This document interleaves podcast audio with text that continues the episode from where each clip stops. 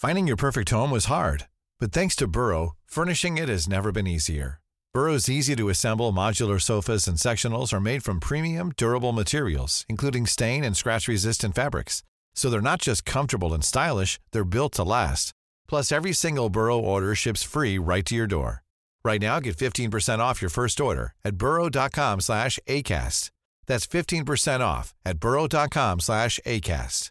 Life is made up of many gorgeous moments. Cherish them all, big and small, with Blue Nile. Whether it's for yourself or a loved one, Blue Nile's unrivaled selection of expertly crafted fine jewelry and statement pieces help make all your moments sparkle. Blue Nile's experts are on hand to guide you, and their diamond guarantee ensures you get the highest quality at the best price. Celebrate a life well lived in the most radiant way and save up to 30% at BlueNile.com. That's BlueNile.com.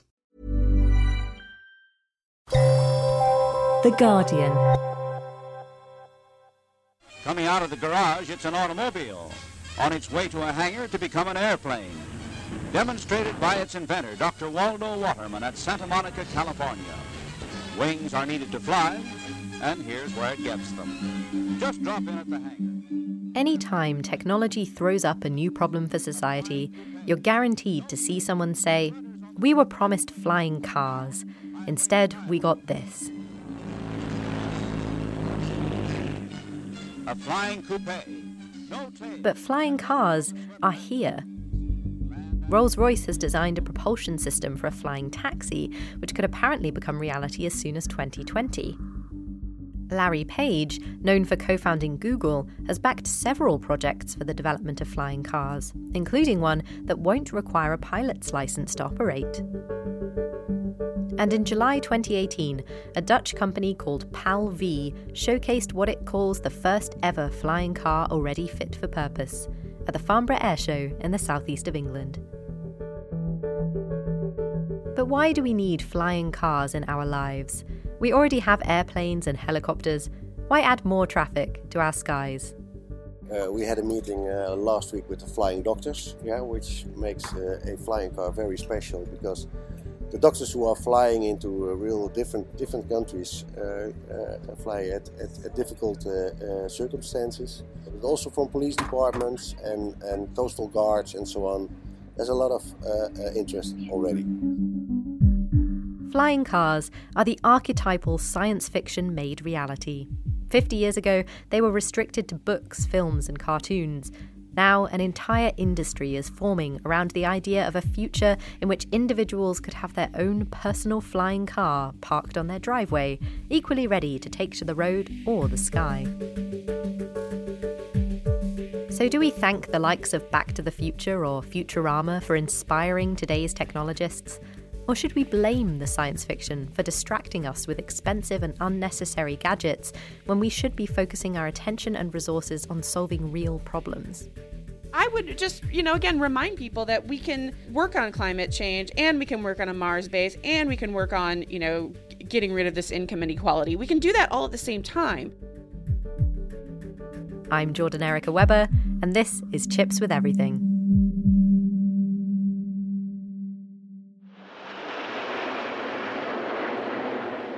The perfect way to start an air show.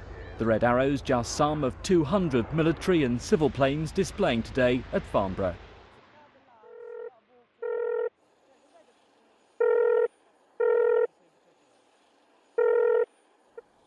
Hello, this is Marco speaking.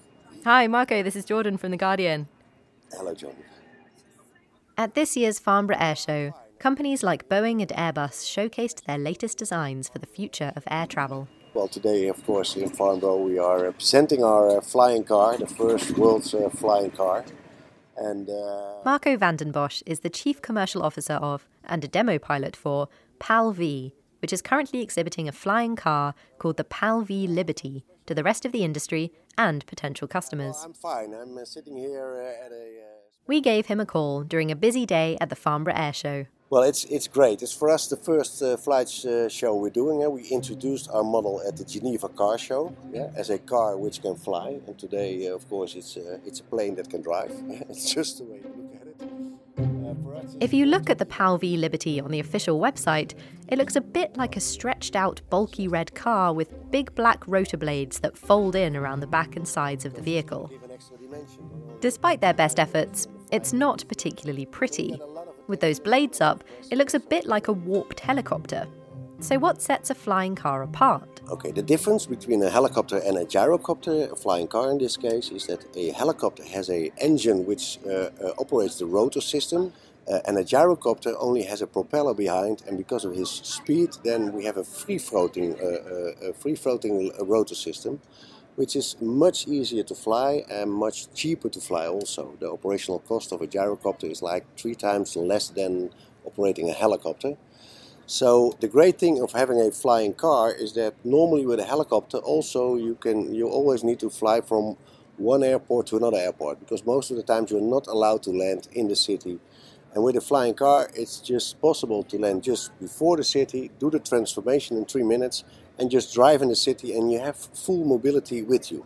So you're painting this this kind of wonderful futuristic idea of increased mobility for people with these personal flying cars. You know, you can choose to go on the road or in the air, but how far can a flying car actually go? What's the limit there? A flying car, it, uh, it uh, flies and drives on normal gasoline, normal car gasoline. So uh, we have a 100 liter tank. And we can fly 500 kilometers with it, and we can drive 1,300 kilometers with it. So, in other words, the PAL V Liberty can travel from Amsterdam, where the company is based, to somewhere as far away as Paris or London. I immediately predicted that airlines would have a problem with this possibility. But Marco doesn't foresee any rivalries just yet. Of course, it's not a very cheap car. Uh, because of its speed, it has an airspeed of around 160 kilometers an hour. It's great to fly, uh, let's say, this four or 500 kilometers. But when it's longer, like a thousand kilometer, we always say it's better to uh, to use the airliners. You said there that flying cars are obviously still quite expensive. Who is buying them? Who are they for? Is it just for rich people?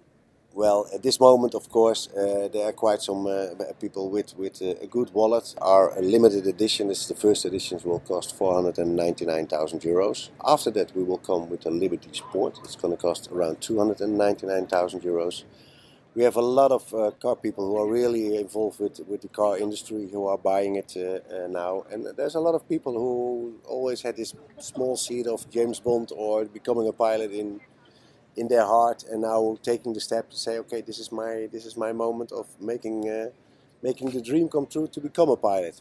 So, would you say a lot of people then have been in, actually interested in buying these flying cars? You said they were hundreds of thousands of euro. Are people actually buying them? Yeah, at this moment we already sold uh, uh, more than 40 uh, pieces out of it, and there's a lot of uh, interest also from the professional environment. Like uh, we had a meeting uh, last week with the flying doctors, yeah, which makes a flying car very special because the doctors who are flying into real different different countries fly at, at, at difficult circumstances. But they can drive then and they can fly. We only need 0 to 30 meters to have a landing and we need a strip of 200 meters to take off. So you, you only need very small airports or smelly, uh, very small strips to uh, to fly a uh, PAL V, which makes it very very uh, uh, uh, good to also work in a professional environment. But also from police departments and and coastal guards and so on, there's a lot of interest already. The yearning for flight is one of man's oldest dreams. It entranced Leonardo da Vinci in the year 1500, inspired the Wright brothers five centuries later, and is still more prevalent today. Introduced to the mechanics of flight in a classroom, these fledgling pilots are learning to fly at their own expense. If someone buys one of these cars, do they have to have a pilot's license? Do they have to show that to you? Yes, what you need, of course, if you buy one, you need a driver's license, but also you need a flying license. It's called a PPL. So what we did as a company, we also created what we call the PAL V Flight Drive Academy, which is a flight school where you will get your private pilot license. And what we did besides that, that we also created what we call boot camp in some different exotic uh, areas. So that's part of our product at this moment. The PAL V Liberty was developed adhering to existing aircraft legislation, which makes me wonder whether you can really call it a car. But one thing it does have in common with the traditional car is, as Marco mentioned earlier, it is fueled by petrol.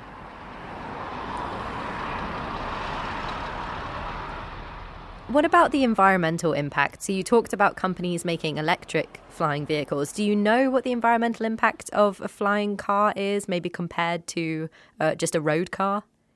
Well, at this moment we are in the same emission as a normal road car, but looking at the future today, it's not possible to fly with batteries because the amount of energy, which is uh, 37 times less than in an, a liter uh, gasoline, uh, if you look at the energy level. So the more and the better the battery will come. Then also in our roadmap, there's a step that we also will create a electronic version, but it is going to take a few years that uh, the battery industry is as far that they can uh, build batteries who are good and powerful enough for that. So, flying cars are obviously straight out of science fiction, and later on in the show, we're actually going to talk about the influence that science fiction has on technology. Have you got any favourite examples yourself of technology that's clearly inspired by sci fi books and movies? Yeah, well, when you, when you look at technology, of course, one of our uh, inspirations was, of course, uh, Back to the Future. We are always looking at programs like that. After the break, we'll look into just how much influence science fiction has had on the real world, and whether or not our determination to bring to life things that we've seen in films is detrimental to efforts to deal with more pressing problems we're currently facing. I think there's there's a lot of nostalgia involved, and we want those things because they make us feel better. We're seeing a lot of 1980s nostalgia as well with things like Stranger Things, and you know everyone wants a DeLorean, and it's it's like it's not because that's practical; it's because it makes us feel good. It's nostalgic. Don't go anywhere. We'll be right back.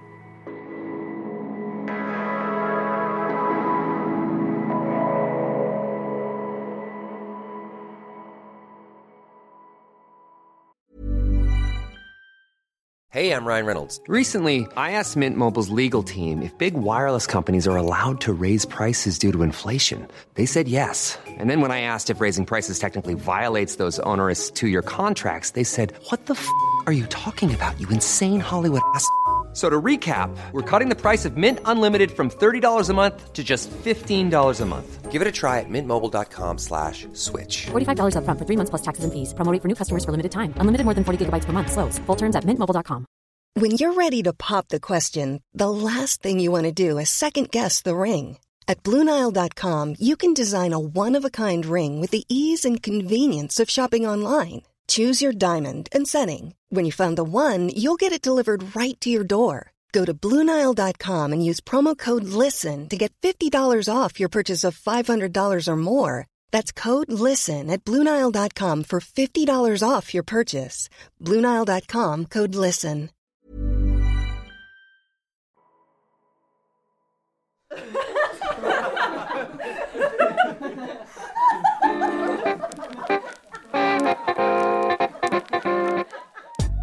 Happiness means something different to all of us. Maybe it's the contentment of sitting by the fire with a loved one, that warm, fuzzy feeling after a night in with your friends, or laughing hysterically at your mate's idiocy. We all have an understanding of what it is to be happy, but what does science say about happiness and the brain? I think it would be nigh on impossible to take a snapshot of the brain any one time and say, this is what happiness looks like.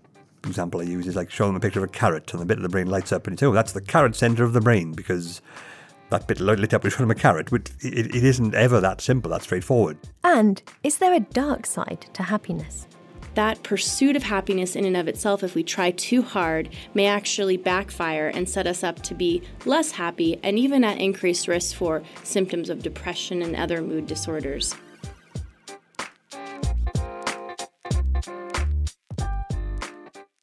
Join me, Nicola Davis, for Science Weekly. Just search for Science Weekly in your favourite podcast app or head over to theguardian.com forward slash podcasts.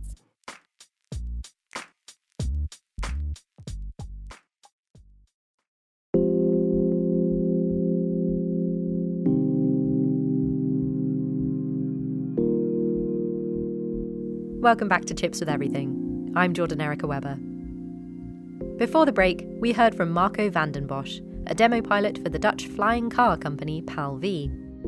He illustrated a future in which, once the price goes down from a staggering 499,000 euro, flying cars will be widely accessible and will free up traffic on roads, moving it to the sky. But where did this widespread idea of personal airborne vehicles come from? Robert H. Goddard, who built the world's first liquid fuel rocket in 1926, became interested in space after reading The War of the Worlds by H.G. Wells. An early pioneer in the development of submarines, a man called Simon Lake, was apparently inspired by Jules Verne's 20,000 Leagues Under the Sea and received a letter from the author congratulating him for his work. Even the mobile phone, according to Martin Cooper, who invented the first one, was inspired by the communicator in Star Trek.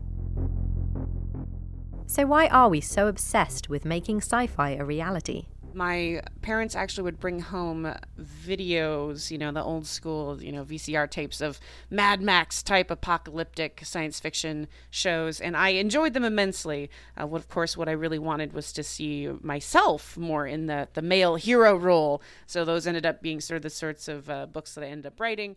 These sort of Kameron Hurley is an award-winning author of science fiction and fantasy and columnist for multiple publications. Science fiction for me was really the place where I could explore how things could be really different. To me, science fiction does the greatest thing that traveling does for us, which is that it picks us up out of our existing culture and puts us into someplace new so that we can actually start to interrogate all the things that we think are normal. And, oh, well, this is just how the world is. It can't be any different. And I think that's what the best sorts of science fiction achieve is they allow us to think, what is it to be human? Are we at the pinnacle, right, of human civilization? Capitalism is the only way. Uh, in fact, what we see with science fiction and again traveling is that these aren't the only ways to be. That human beings have have been and could be many different ways. How technology can change us uh, for better or worse, and uh, that's what I think that uh, the best of the genre really does. In this show, we've been looking at uh, kind of a quintessential science fiction technology, the flying car. So early on, we talked to Marco from PAL-V, which is a company that is showcasing their new flying car. And um, I saw an essay that you wrote called Our Dystopia Imagining More Hopeful Futures. And you wrote in that essay if I hear one more person pine after a flying car, I'll tell them they should have built it. The utopia of flying cars and space colonies isn't the future we've built. Do you think that flying cars are this image that represent an idealized utopia? And, and why is that? I think they represent a very specific kind of future, and that is a 1950s American, really. I think that it's it's a it was kind of like exported. Um, so American and uh, and even a UK uh, future. It's a very specific colonial type of future. It's funny. It represents what we thought the future would look like in that particular time. Every science fiction is a reflection on its present moment, right? And it's very much similar uh, again with uh, you know the 1950s and and what all these you know the cars were everything. The colorful new hood emblem proudly symbolizes 21 years of public preference, just as the hood ornament with its swept-back jet aircraft wings symbolizes smooth, powerful performance. I look at it now, and what we're finding again is we need to find much more renewable resources. We need to find better ways to get people uh, here and there with solar, with uh, other sorts of technologies. And cars are, you know, again, they're they're hugely inefficient. Is you're not carrying around that many people, uh, and I think that we're looking at futures where we there's going to be simply more of us, and we're going to need to start to uh, kind of think outside of that particular futures box.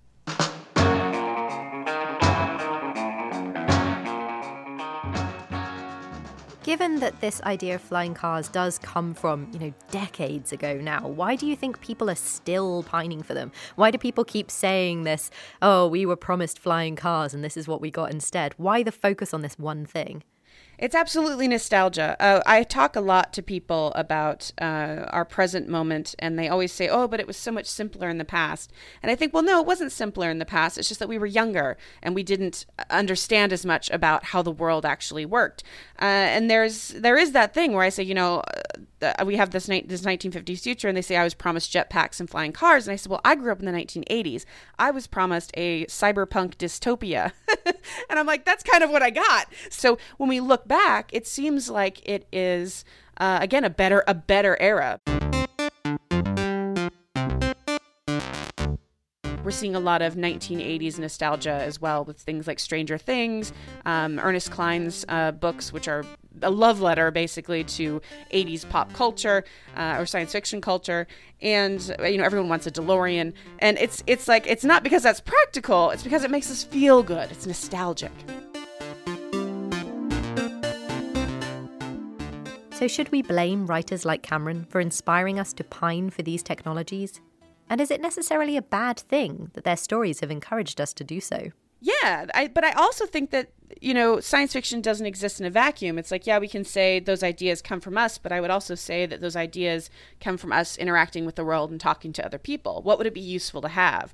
Um, how awesome would it be? If we can't imagine a future, we can't build it. And so, what science fiction does is it helps us to imagine different kinds of futures. And this is why I talk about more hopeful futures because I say, well, there was a lot of 80s dystopian cyberpunk futures, and wow, look at the future I'm in. So I say, why don't we show people other futures that are more hopeful, more equal, more interesting? Because that's the only way that we're going to be able to create it is to encourage people to imagine it.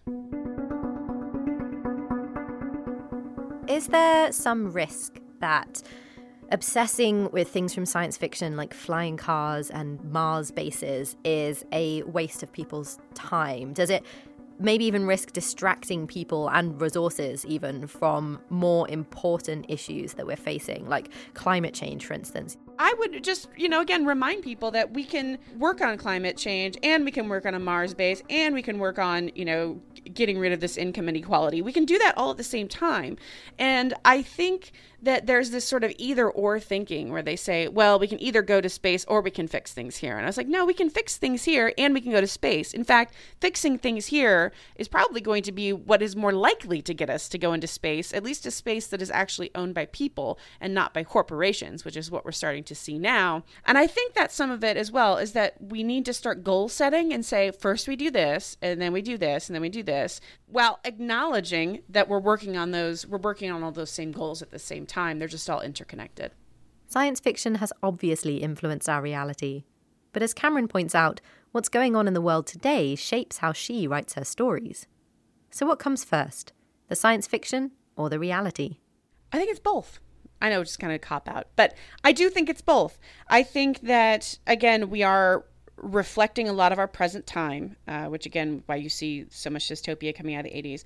But then we also project, yeah, we project that onto uh, future generations who then then grew up with that, which is actually one of the reasons why I talk about, hey, let's really start looking at creating a hopeful future where we've eliminated some of these problems instead of perpetuating them.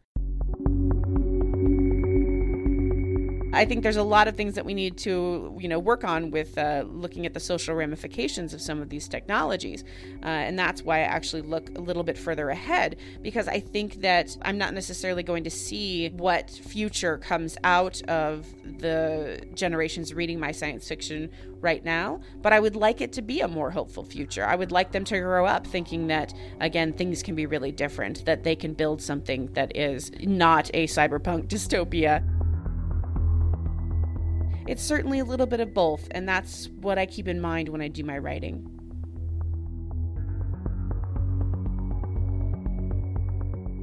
We're sticking with science fiction for our interesting tech fact this week, with news that sci fi writer Nnedi Okorafor is working on a Marvel comic all about the Black Panther's little sister, the tech obsessed genius, Shuri. According to Bustle, the new series will be available from October 2018 and will see Shuri forced to lead Wakanda in her brother's absence.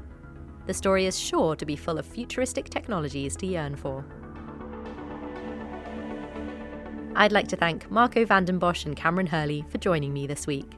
You can find a link to the PAL V Liberty flying car and to Kameron's many books on this week's episode description on the Guardian website. As always, you can send me an email at chipspodcast at theguardian.com with any questions or ideas you might have. I'm Jordan Erica Webber. Thanks for listening.